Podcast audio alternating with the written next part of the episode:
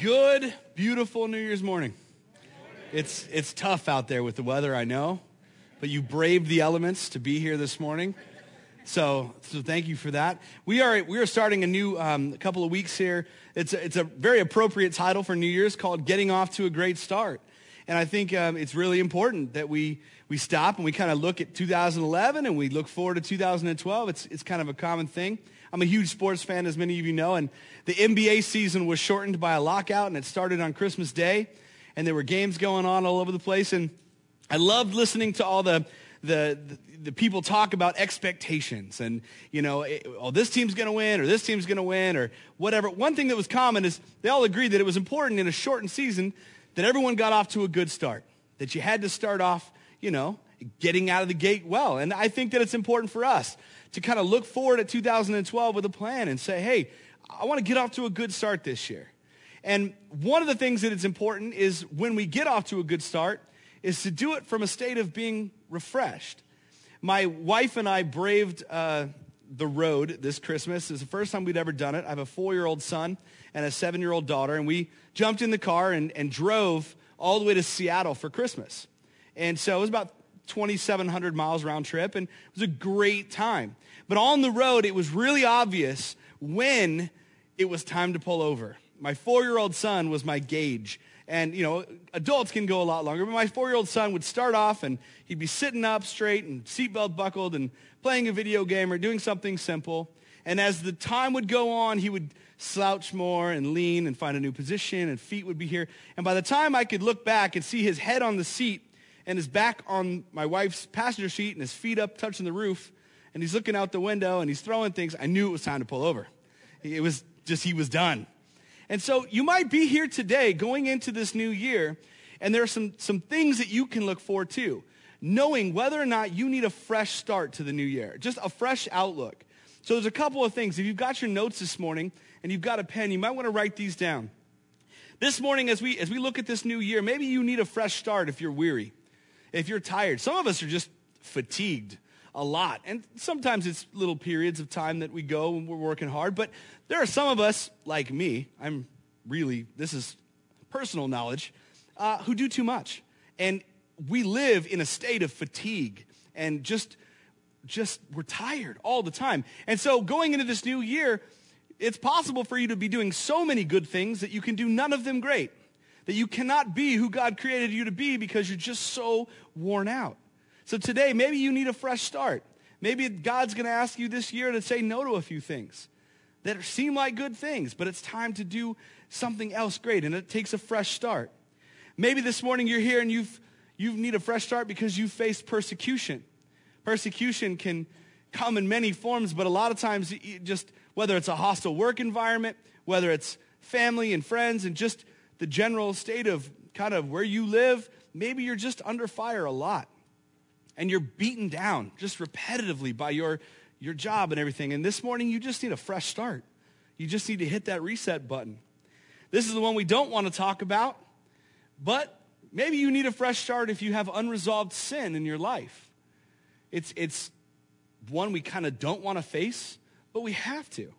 Unresolved sin will cause us multiple, multiple kinds of problems in 2012 my wife, as we drove on this trip, would, you know, she was the, I called her the getter. I was the driver, she was the getter. So if the kids were like, you know, I need this, I need that, she was the getter. She got it. So we got to a point where my son goes, hey, can I have this? And she, she kind of got frustrated for a moment because her feet, she couldn't move her legs, she couldn't move, she couldn't turn because she was covered in books and video games and toys and wrappers and just stuff, right?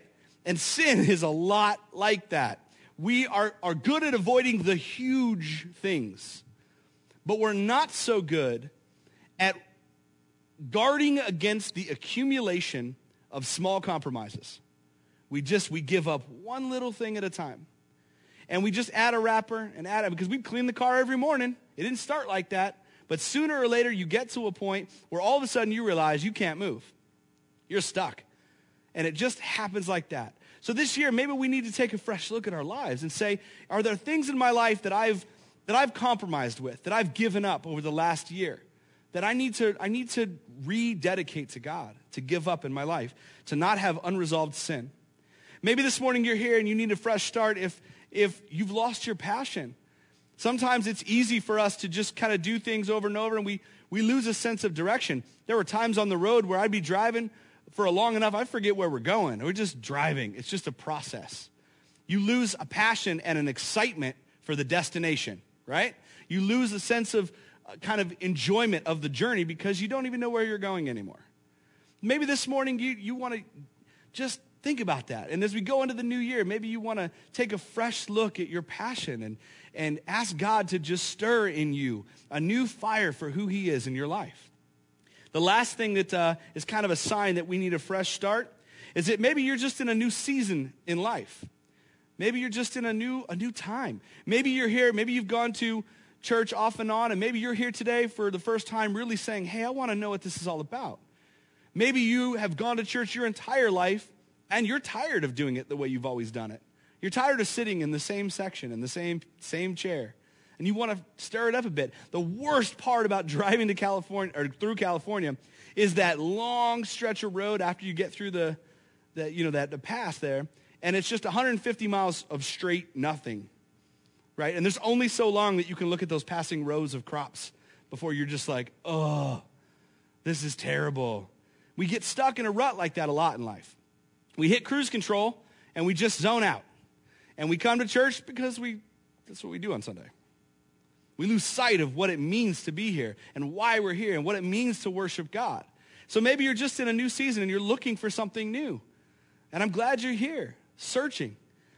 This year, as we desire to get off to a great start, it's vital that we start fresh, that we shake things up a bit and look at our lives and look at how we can take a good look because none of us want to start off this year tired and beaten down and passionless and full of garbage, right? We don't want to start that way. We want to start off with wings.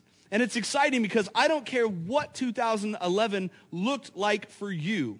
We serve a God who is in control and is in control of the future, and 2012 can be amazing. Amen?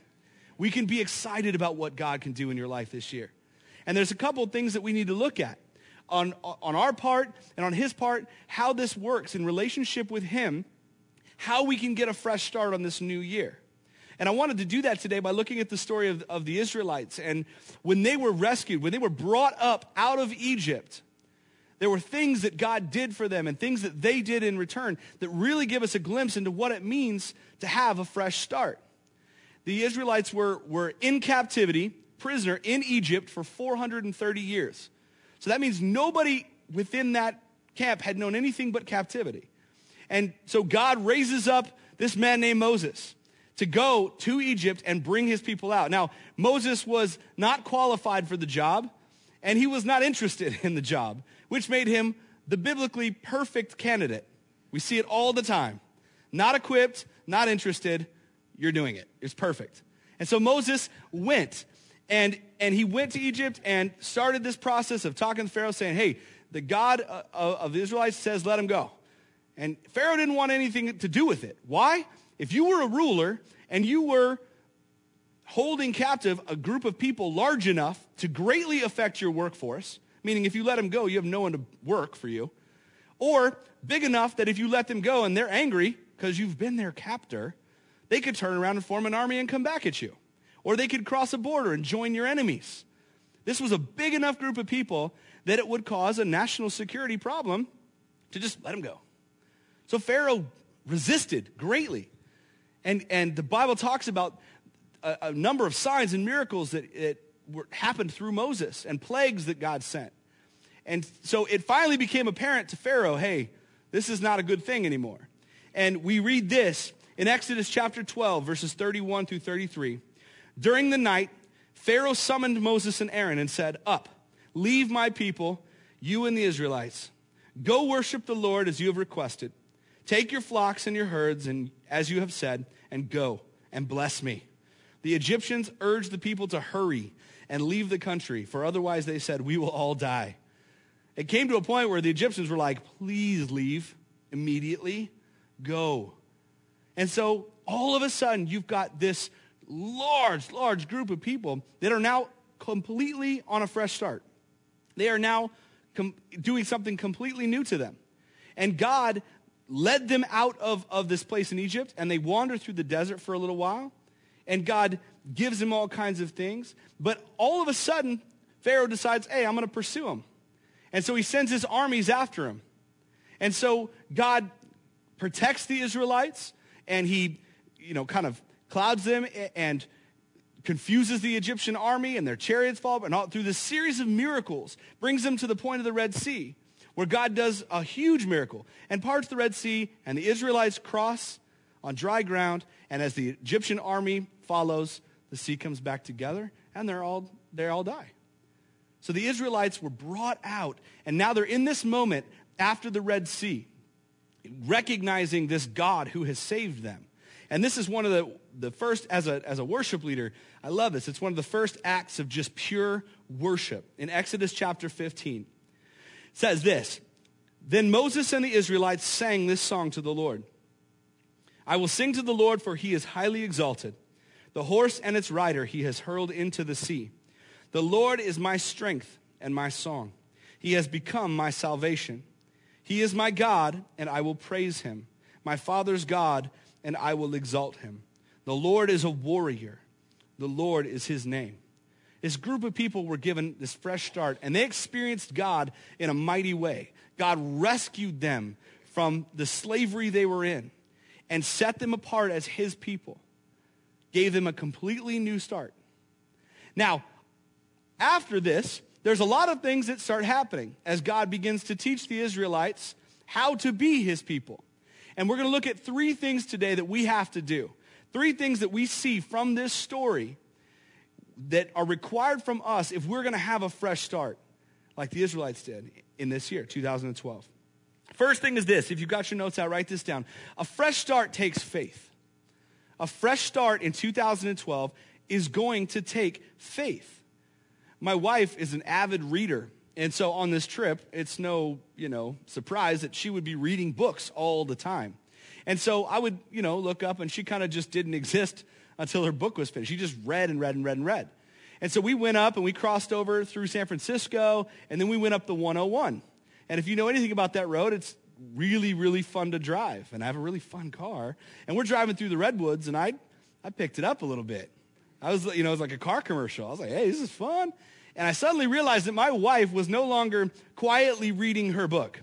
She was grabbing onto the door with this really, I love you, honey, but I'm nervous. I'm scared right now at the way you're handling this car. And I didn't stop, but I'm just saying, she was scared. She was scared. Her whole attitude changed radically when the road began to bend and I began to pick up the pace. And the fact is this, at the beginning of a new year, we sit here in 2012, you know, 2012 with this whole year ahead of us. Nobody in here knows what it's going to look like. We just don't know. You might be on the verge of finding a job that you've always wanted or on the verge of losing one you've always had. It's scary. You don't know what's going to happen. Our, our peace of mind and our health and our livelihood, everything that we have, is not guaranteed to us. It's just not. And so the thing is, we've got to ask our, ourselves the question. We know this year is going to look different than we plan. And that life is going to be full of changes. But do you really trust God? Do you have faith in Him as a driver? Do you trust him? I want you to be really honest with yourself about that question today. Are you relaxed about where you're headed? Or are you kind of secretly grabbing the door handle and wanting to reach for the, the steering wheel a little bit and sometimes pumping the invisible brake that people do? Are you scared? Or do you really have faith that God knows what he's doing? That God is going to take you there and get you there safely? Are you able to just put your head down and relax? Now, if you have trouble with this issue, here's the encouraging thing this morning. You're not alone, and it's not a new problem. All the way back to the Israelites, they're given this fresh start. And they were allowed to leave and they followed God, but this road that they were on through the desert was absolutely paved with hardship. Walking through the desert with hundreds of thousands of people is not easy. There was a scarcity of things like food and water. Can you imagine disease and, and, and injury and the fear of all this, the unknowns? armies that they're going through that, that would eventually attack. It was a scary thing. And this guy is leading you named Moses. That's kind of a, a frightful road to be on. And when things got hectic, what did they do? Nearly every time they began to lash out and they began to criticize the driver. They began to yell at Moses and Aaron and grumble and complain and whine all the time against God and against Moses and Aaron. We see it very vividly in Exodus 16, 2 through 3. In the desert, the whole community grumbled against Moses and Aaron. Now, I don't imagine that all of us have ever had, or any of us have had a time when hundreds of thousands of people are mad at you at once, but I can't imagine this was a good feeling. The Israelites said to them, If only we had died by the Lord's hand in Egypt. Because there we sat around pots of meat and ate all the food we wanted. But you have brought us out into this desert to starve this entire assembly to death. Basically, looking at Moses and saying, You did all this just to kill us. We wish we'd have just died back there in Egypt. At least we would have been well fed. That's kind of ungrateful, right? And the, bottom line is when it got tough, they just couldn't hack it, they couldn't handle it. And so the biggest thing is as we go into this new year, be honest with yourself. Do you have any faith in God? Can you trust him? It's easy when we're sitting here in church to raise that hand and say, I trust. But when we go home, do we trust him with our job? Do we trust him with our money? Do we trust him with our, our families and our relationships? Do we trust him with our kids? That's a tough one for me as a father. Do I trust that God is going to protect them, that I don't have to do everything? You're not alone if that's tough for you. The coolest thing about faith that we see in the Bible is the result of faith. What happens when the people of God believe and put their trust in them and they let go of the steering wheel and they let God be God? The result of that is staggering. God comes through every time. Not a, not a case of it anywhere where God fails. So today, let's ask ourselves that question. And the great thing about having to do something like this, when I say to have a fresh start, it takes faith. For every request in the Bible, for every demand of us in the Bible, there is a promise. Amen? And God says, I want your faith. I want you to believe in me, but I will give you provision. I will provide for you. So it takes faith, but God provides for us. God will give us provision. Matthew chapter 6, Jesus, this is a great example of, of this happening. We've probably read this a lot. Maybe you've heard this passage before, but I want you to take a look at this this morning with a fresh set of eyes and what this means for us today. Matthew chapter 6 says this Therefore, I tell you, do not worry about your life, what you will eat or drink, or about your body or what you will wear. Is not life more important than food, and the body more important than clothes? Look at the birds of the air. They do not sow or reap or store away in barns, and yet your heavenly Father feeds them. Are you not much more valuable than they? Who of you, by worrying, can add a single hour to his life? And why do you worry about clothes? See how the lilies of the field grow? They do not labor or spin. And yet I tell you that not even Solomon in all his splendor was dressed like one of these. If that is how God clothes the grass of the field, which is here today and tomorrow is thrown into the fire, will he not much more clothe you, O you of little faith? So do not worry, saying, What shall we eat? What shall we drink? Or what shall we wear? For the pagans run after the, all these things, and your heavenly Father knows that you need them. But seek first his kingdom and his righteousness, and all these things will be given to you as well. Therefore, do not worry about tomorrow, for tomorrow will worry about itself. Each day has enough trouble of its own. Whew. That's, that's pretty impressive. How many of us can add a single hour to our life by worrying? When we believe, when we truly trust God, we trust in Him to provide. We trust that even when it's scary and even when we don't see what's going to happen, God's going to come through in unexpected and miraculous ways. God provides two ways for us. He provides physical things first. God can provide for us physically. And it, it might be small things, but we saw it with the Israelites. If you read the story through Exodus and, and through Numbers on their journey, when they needed food, God provided food. When they needed water, God provided water. When they needed help in battle, God was there. God provided all along the way. Even when they didn't care and they didn't recognize it and they still didn't follow instructions, God was there providing for them. And so basically, God comes through in our lives It happens. Sometimes it's a big thing. Some of us in this church, we've heard stories of the big things being solved. Maybe your home was unexpectedly saved. Maybe it was a job coming from nowhere. There's so many ways marriages can be healed. There's big things that God provides help for. And then there's sometimes small ones. And it's a shame that we miss those, that we, we're not looking close enough. And maybe it's you're down and things are not going well for you, and there's someone that provides a word of encouragement for you. And we don't recognize that as being God providing what we need. It's important to surround ourselves with people that God uses. Amen? That people that will bring us up and give us that word of encouragement. The key to this is making sure that we're, we're looking for it. On this drive, there were several times that my, my, we're driving and we were looking for something and they, deer, we we're always looking for deer or whatever. And we finally saw them. And I was like, look, a deer. And my daughter was like, oh, wow cool. And my son is screaming, what? There's no deer? Where? I don't see it. I don't see it. And then I glance back and he's looking out the wrong window. Other side. Look at the other side.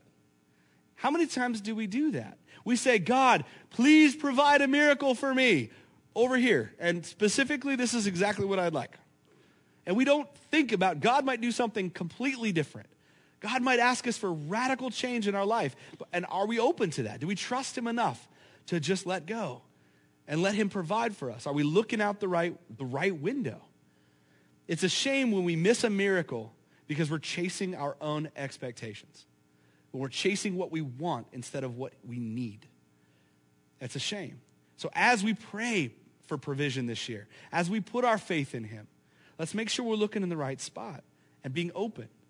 God not only provides for us physically, he also provides for us spiritually. And this is one we, we talk about a lot. It's harder to grasp because I think as human beings, we're finite and we, we're you know, addicted to tangible.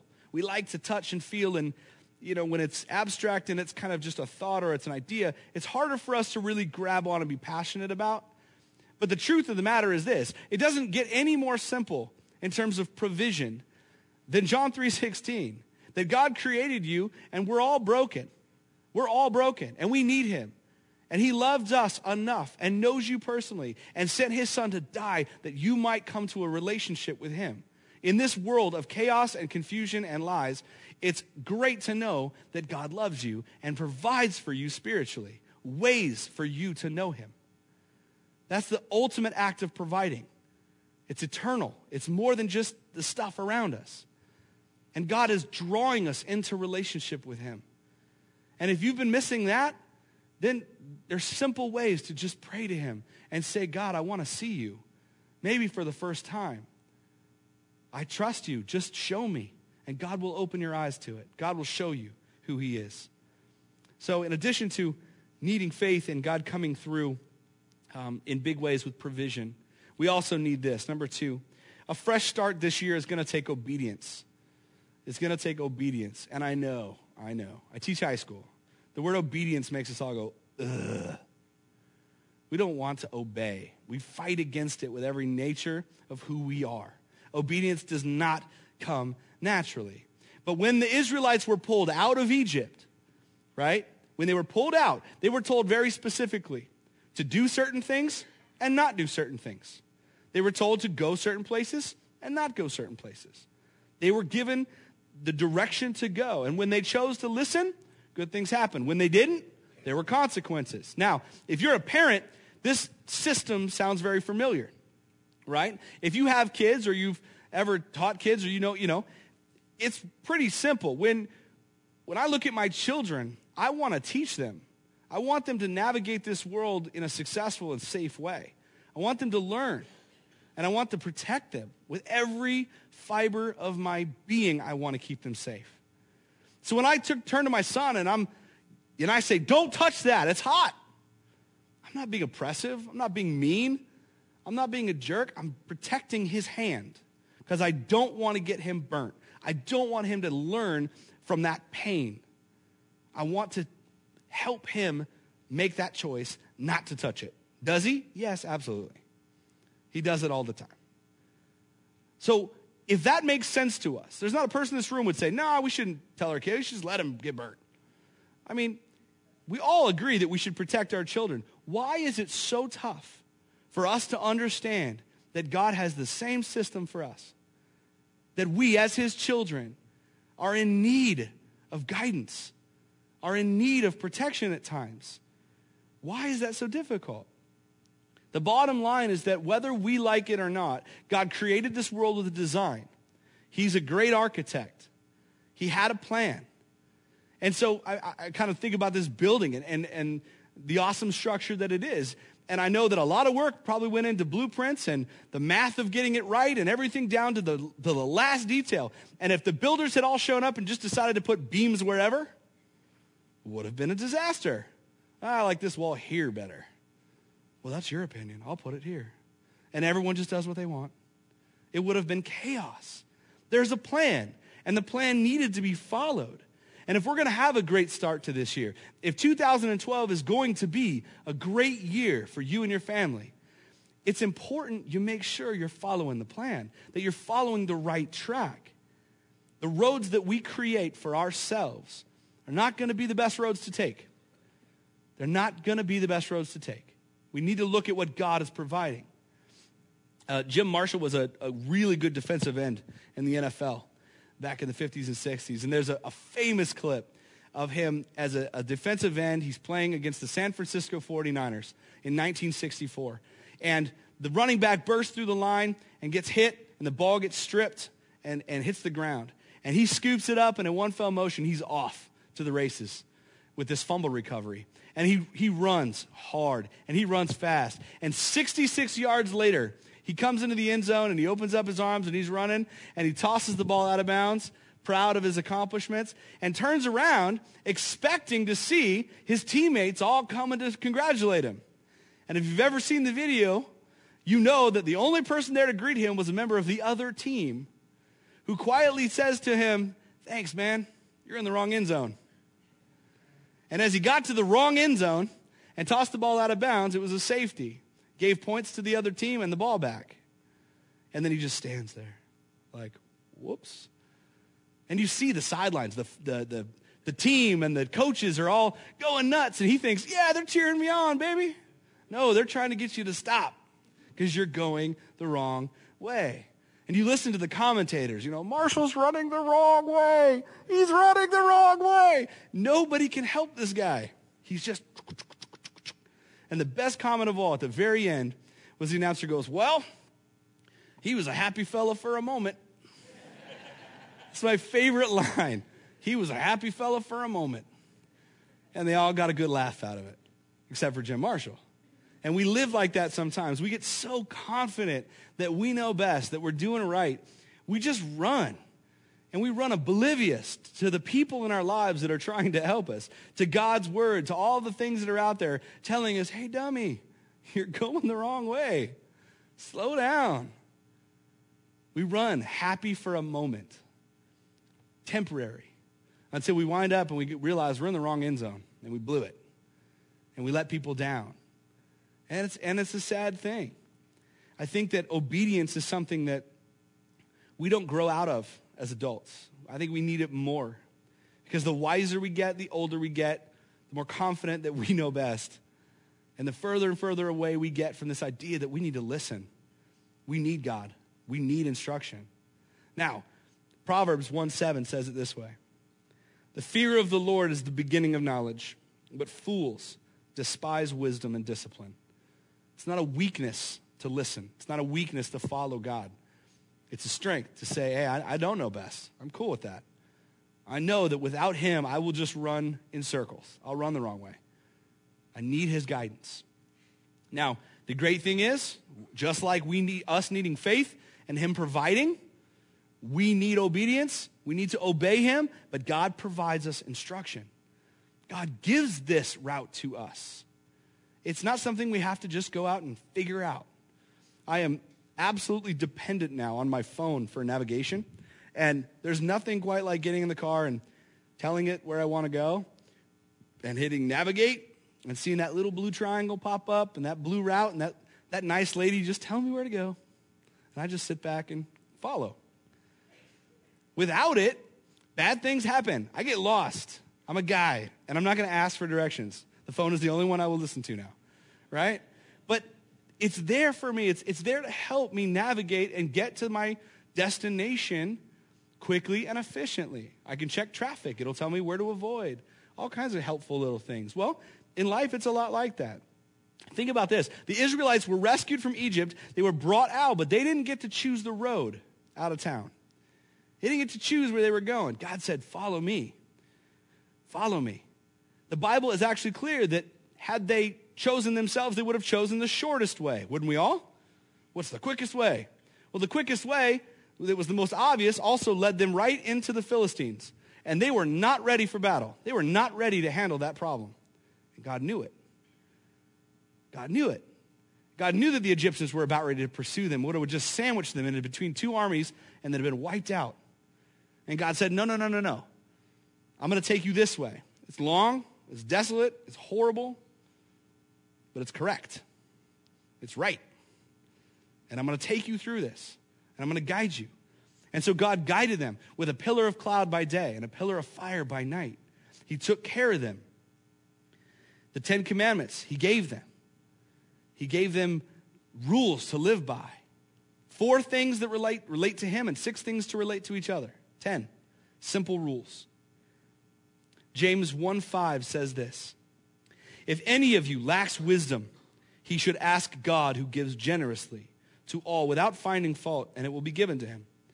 But when he asks, he must believe. There's that faith again. He must believe and not doubt, because he who doubts is like a wave of the sea, blown and tossed by the wind. The fact is, really simple. Disobedience this year is going to bring heartache and chaos. I don't care how wise you think you are. I'm, I've got a lot to learn. I understand that. But look, we don't have the answers. And disobedience, direct disobedience to God, and that accumulation of sin in our life, it is going to take you down this year. In small ways, big ways, it's going to happen. It's just what happens in our lives. It will always lead to negative results. But God is faithful to provide wisdom when we ask it. All we have to do is follow the instructions. Now, all of this is really easy to talk about. Well, we need faith, so we'll trust him, which is, you know, easy kind of, right?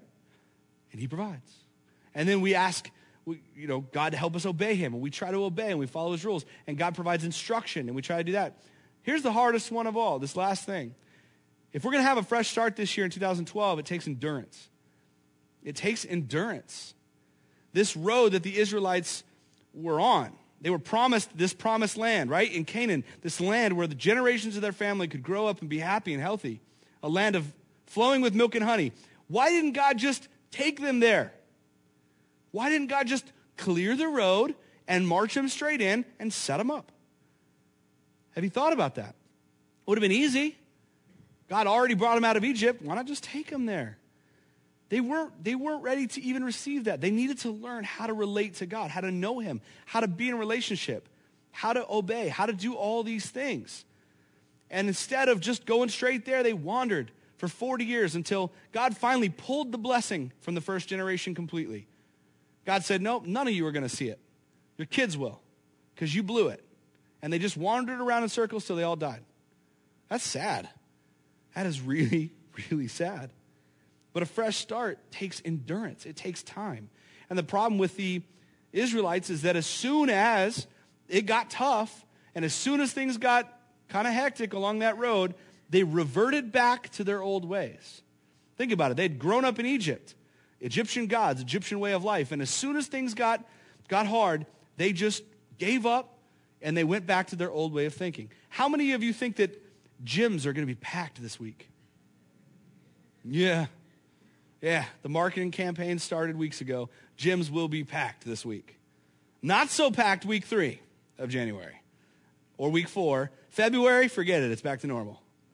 And I, I, I know friends that work out religiously and they take this two weeks off. They don't even go. Or they go in the middle of the night when they don't have to deal with all the people when they're trying to start new. They just wait till it clears out again and they go back to their regular routine it takes endurance. It takes the long haul to create change. And if we're going to have a fresh start, we've got to be able to do that and not go back on our old ways. Let's look at this Exodus 32, 1 through 4. When people saw that Moses was so long in coming down from the mountain, they gathered around Aaron and said, Come, make us gods who will go before us. As for this fellow Moses, who brought us up out of Egypt, we don't even know what's happened to him. Aaron answered them, Take off your gold earrings that your wives and your sons and daughters are wearing, and bring them to me. So all the people took off their earrings and brought them to Aaron. He took what they had handed him and made it into an idol cast in the shape of a calf, fashioning it with a tool. And then they said, These are your gods, O Israel, who brought you up out of Egypt. Wow. Really? Moses goes up to Mount Sinai to receive the Ten Commandments and instruction from God. He's gone like 40 days. So within a couple of weeks, they're just like, well, Moses is gone. Not sure what happened. Let's just go worship other gods. Let's make gods for ourselves. And let's give them credit for getting us out of Egypt. That's, that's more than just creating your own God. To give, to give something else credit for what God does in your life is unbelievable. And if you've read that story, God's anger burned hot against them. God was angry. And it took Moses pleading with him, please don't kill them all. God said they can be saved. And, and I'm, you know, it's so great to see a God that is graceful and lets us fall. But man, they went right back to where they had started. The problem that we have today is that we do this a lot. As soon as life gets tough, we just make our own gods. We try to find our own way. And, and we, we just decide, I'm going to go ahead and just do it this way. Maybe it's a job that you know is not right for you. You know it's not. God has made it clear, but it pays really well. So I'm going to do it myself. You know, maybe it's just the way you handle problems or the way the, the route you choose. But God gives instruction, and when we don't follow it, when we just say, ah, I'm going to do this my way, bad things happen. And the worst is that we then take credit for it. Sometimes good things happen, and we're like, yeah, see, I can do this. I made it my own way. Some of us just medicate. Some of us just turn on the TV and we just watch hundreds of hours of TV and we just try to pretend like nothing's wrong as we just slowly walk back to Egypt. We just kind of, mm-hmm. we don't really think about what's happening that God has rescued us. God has saved us. God wants you in a relationship with Him. We're so willing when it gets tough to go right back to old lifestyles, old ways, anger, things like that. We just, we, we fall back on those human things. And it's not what God wants for us. It's not what God wants for us this year, let alone, you know, ever. God doesn't want us to do this and live this way. God wants us to have faith. God wants us to believe in Him and trust in Him.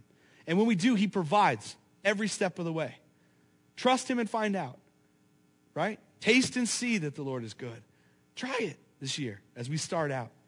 God wants us to obey Him. He knows that when given the chance, He will instruct us. His word is there for us. There are ways in, that He guides and teaches us how to live when we obey Him. And, and lastly, He wants us to endure. It's going to be a tough road, it's not going to be perfect. We know that. But when we do, God gives us strength. God strengthens us along the way. We sing about it. How many times as a church have we sung Everlasting God? Strength will rise as we wait on the Lord, as we're patient in His presence. Not trying to do it ourselves, but we wait and we see what God does.